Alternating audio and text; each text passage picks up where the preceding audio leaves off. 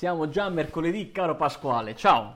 Eh, passano i giorni, siamo già a metà settimana. Siamo a metà settimana, mercoledì e la prossima puntata noi ci vedremo venerdì in mattinata. Esatto, proviamo ad accompagnarvi nell'ultimo giorno della settimana sin dalla mattina. Dalla mattina, tre puntate, la triade delle puntate dell'intelligenza artificiale spiegata semplice. Questo è Giacinto Fiore e qui con me Pasquale Viscanti.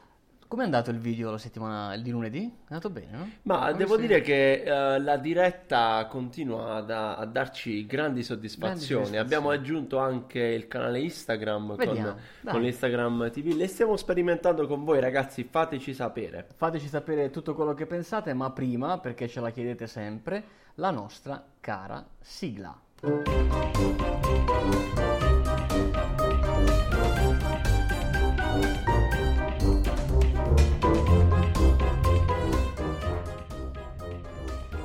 Siamo ritornati, siamo ritornati anche oggi. Tre belle, succulente notizie di intelligenza artificiale. Eh beh, oggi, oggi passiamo da un posto magico ma eh, super super interessante che è il Meet di Boston per continuare con una sorta di spazio e poi una terza eh, sorpresa. Una sorpresa, ma prima mi raccomando, per poterci seguire è importante che in qualche modo vi colleghiate a noi. So che in qualche maniera sei arrivato su questa puntata, se l'hai fatto e ci stai ascoltando, insomma, dacci il tuo feedback, ma soprattutto iscriviti se sei su un canale, una piattaforma podcast, oppure vienici a trovare sul gruppo Facebook L'intelligenza artificiale spiegata semplice, oppure vieni su YouTube, insomma, Vienici a cercare e continua a seguirci, ma come mi piace dire, non fare sul serio, perché poi c'è qualcuno che potrebbe, potrebbe prenderla seriamente, Pasqua, che dici? Beh, sì, sì, sì, diciamo che ci limitiamo ai canali social, dai.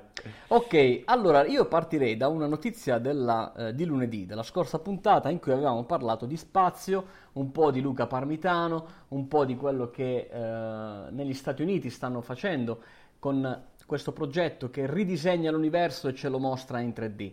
Ma qui invece siamo dall'altra parte del mondo. Beh, sì, eh, diciamo che c'è una sorta di botta e risposta Sì. sull'intelligenza artificiale, soprattutto tra USA e Cina. In questo caso passiamo quindi per il continente asiatico e la Cina che costruirà il primo, la prima costellazione di intelligenza artificiale. Che cosa significa costellazione di intelligenza artificiale? Se lo sono chiesti sabato 29 giugno a questo congresso sull'aerospazio dal titolo Focus sull'universo che si è tenuto a Chengdu. Eh, si è parlato appunto di costellazione di intelligenza artificiale, 192 satelliti in giro per il mondo, lanciati in breve tempo, con la possibilità di poter fornire telerilevamento a diverse risoluzioni, no? Esatto, ehm, sono 192, hai letto bene, i satelliti che la Cina quindi sta eh, utilizzando per creare appunto questa costellazione e- ed è diciamo la nostra cara intelligenza artificiale che farà un po' da collante tra tutti questi dati.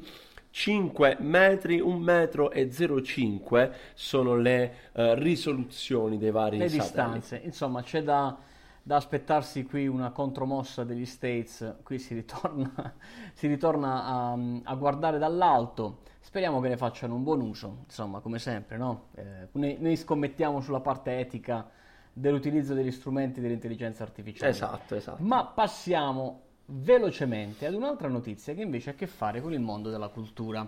Perché tu hai mai provato a fare l'attore in vita tua? Ma devo dire con scarsi risultati. Scarsi risultati. Io mi hanno buttato me- ne- nella mischia da, da giovincello nella parrocchia, insomma, anche i miei Ecco. risultati non è che siano stati granché. Uguale, Forse c'è percorso. un algoritmo che può dirci se è arrivato il momento del nostro successo. Magari non era quello, Pasquale, il nostro momento. O magari poteva semplicemente già evitarci di fare qualche figura, saperlo prima mi verrebbe da dire. Sì, perché qui eh, c'è di mezzo l'intelligenza artificiale. Siamo a Roma questa volta, eh, dove hanno dato in pasto tutti i film. Da quando è nato il cinema sino al 2016, si parla di circa un milione e mezzo di attori e 900.000 attrici che sono state analizzate da questo algoritmo di intelligenza artificiale. Esatto, l'analisi dei dati permette di stabilire quando accadrà eh, l'anno, tra virgolette, più produttivo, quindi l'anno del boom. L'annus mirabilis. L'annus mirabilis, esatto, che è appunto l'attore che decide di intraprendere questa sua analisi, eh, riuscirà quindi ad ottenere il successo. Senti Pasquale, ma se tu eh, provassi ad immaginare chi c'è dall'altro lato delle cuffiette, no? Tu come te lo immagini questa, questa, questo lui o questa lei? Cioè, qual, qual, è il motivo per cui eh, ci si tiene legato a noi? Ma io me lo vedo un po' come noi, me mm. lo vedo un po' come noi, con un'agenda sempre, sempre piena, ma che coglie sempre l'occasione durante la giornata di informarsi e tenersi aggiornato. Tenersi aggiornato, bene, questo può essere uno dei, dei primi argomenti topic della nostra esperienza, no? Eh, ci aggiorniamo per tenervi aggiornati, no? Beh, Selezioniamo eh, di news sul mondo dell'intelligenza artificiale, devo dire che più passano le settimane e più ne troviamo, sì. e più diventa difficile anche districarsi tra le fake news, perché insomma anche qui eh, sapete che c'è l'intelligenza artificiale che scrive articoli, e quindi potrebbe scrivere degli articoli su se stessa. quindi... Esatto, esatto, esatto, e non è una cosa che ci... esatto, è, è prendersi il gioco di noi, prendersi gioco di noi, ma eh, noi crediamo di essere molto attenti, il nostro staff ci riporta sempre solo notizie belle da, da, da fonti autorevoli, come fonte autorevole è questa che parla di tatto e di palpas, palpes, come mi sono... diciamo polpastrello. Polpastrello, eccolo là, tech. Esatto, esatto, direttamente dalla, dalla Repubblica, quindi uh, focus sulla tecnologia. Uh, che ci viene segnalata questa news, ovvero un ultimo esperimento del MIT di Boston. E qui Giacinto ti assicuro che questi lavorano veramente forte perché ho avuto il piacere di andare a trovare lo scorso anno. Uh, che ha, hanno uh, appunto deliberato questa, questa, ultima ricerca, ovvero questo algoritmo che sta insegnando a un robot il tatto e la percezione appunto delle, delle cose. Sì, eh, tra il pool di ricercatori c'è anche un italiano, Antonio Torralba. Devo dire che la maggior parte dei ricercatori e dei professori sono cinesi e americani, però è sempre bello vedere un nome italiano tra queste belle, eh, in queste belle esperienze. L'obiettivo qual è, Pasquale? Quello di riuscire ad insegnare ad un robot quello che noi riusciamo a fare ormai con molta naturalezza, cioè guardare un oggetto e riuscire a percepirne il tatto. Ti capita? Beh sì, eh, se guardo, so, se guardo una che... fiamma cerco di... so, mi, mi, basta guardarla per sapere che magari la mano lì, dovrei evitare di lì il tatto, il tatto te, lo, te lo giochi esatto. direttamente, però se tu pensi di toccare un foglio di carta, lo guardi, sai immaginare come sarà il tatto di quel foglio di carta. No? Un robot, per un robot questa cosa è veramente qualcosa di molto molto complesso. Hanno eh, dato in pasto a questo algoritmo eh, veramente tantissimi video, parliamo di 12.000 videoclip, 12.000, che uniscono eh, gli accoppiamenti tra di circa 3 milioni di accoppiamenti tra visivi e tattili. Quindi un, eh, davano a questo algoritmo un foglio di carta e eh, gli davano l'accoppiamento anche eh, tattile dello stesso, in modo tale che lui potesse percepire la sensazione di toccare un foglio di carta.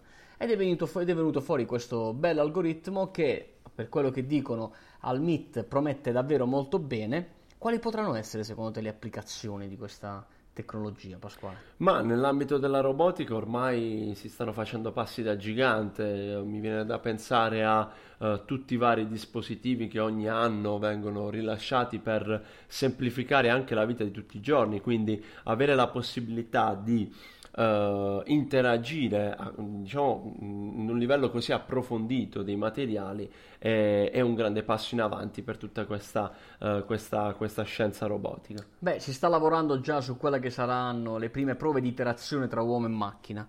Eh, non so se ti è capitato di vedere Pepper in giro da qualche parte, eh, l'ho visto il robottino in una nave. Eh, hanno anche provato a dargli la forma delle mani per renderlo più umano ed effettivamente il tatto è abbastanza piacevole, ma in questo momento da quello che apprendiamo a lui manca l'esperienza del tatto, probabilmente lui non sa riconoscere che sta toccando una mano di un essere umano. E su questo stanno facendo dei, dei bei passi avanti con l'aspettativa di vederci sempre più vicini a questi nuovi amici che saranno i nostri robot. Esatto. Tu perché vorresti un robot, Pasquale? Per che cosa? Ma io sicuramente per le faccende di casa, devo esserti sincero, mi sarebbe di grande aiuto. E qui mi viene in mente, mi torna in mente il film del grande Alberto Sordi, dove c'era la robottina che aiutava a fare le, le faccende domestiche. Bene, Pasquale, siamo al termine anche di questa puntata del mercoledì. Ricordiamo a tutti di tenerci sempre, eh, commentare le puntate, se ci sono degli spunti, volete darci degli spunti, sono ben accetti. Tu quando è che parti? È fine settimana, venerdì mattina, ultima puntata per me dall'Italia. Ah, bene, allora eh, a questo punto ci vediamo venerdì mattina tutti quanti. La puntata sarà condivisa come sempre su tutti i canali, sulle vostre applicazioni preferite per l'ascolto del podcast e come sempre buona intelligenza artificiale a tutti. Ciao. Ciao.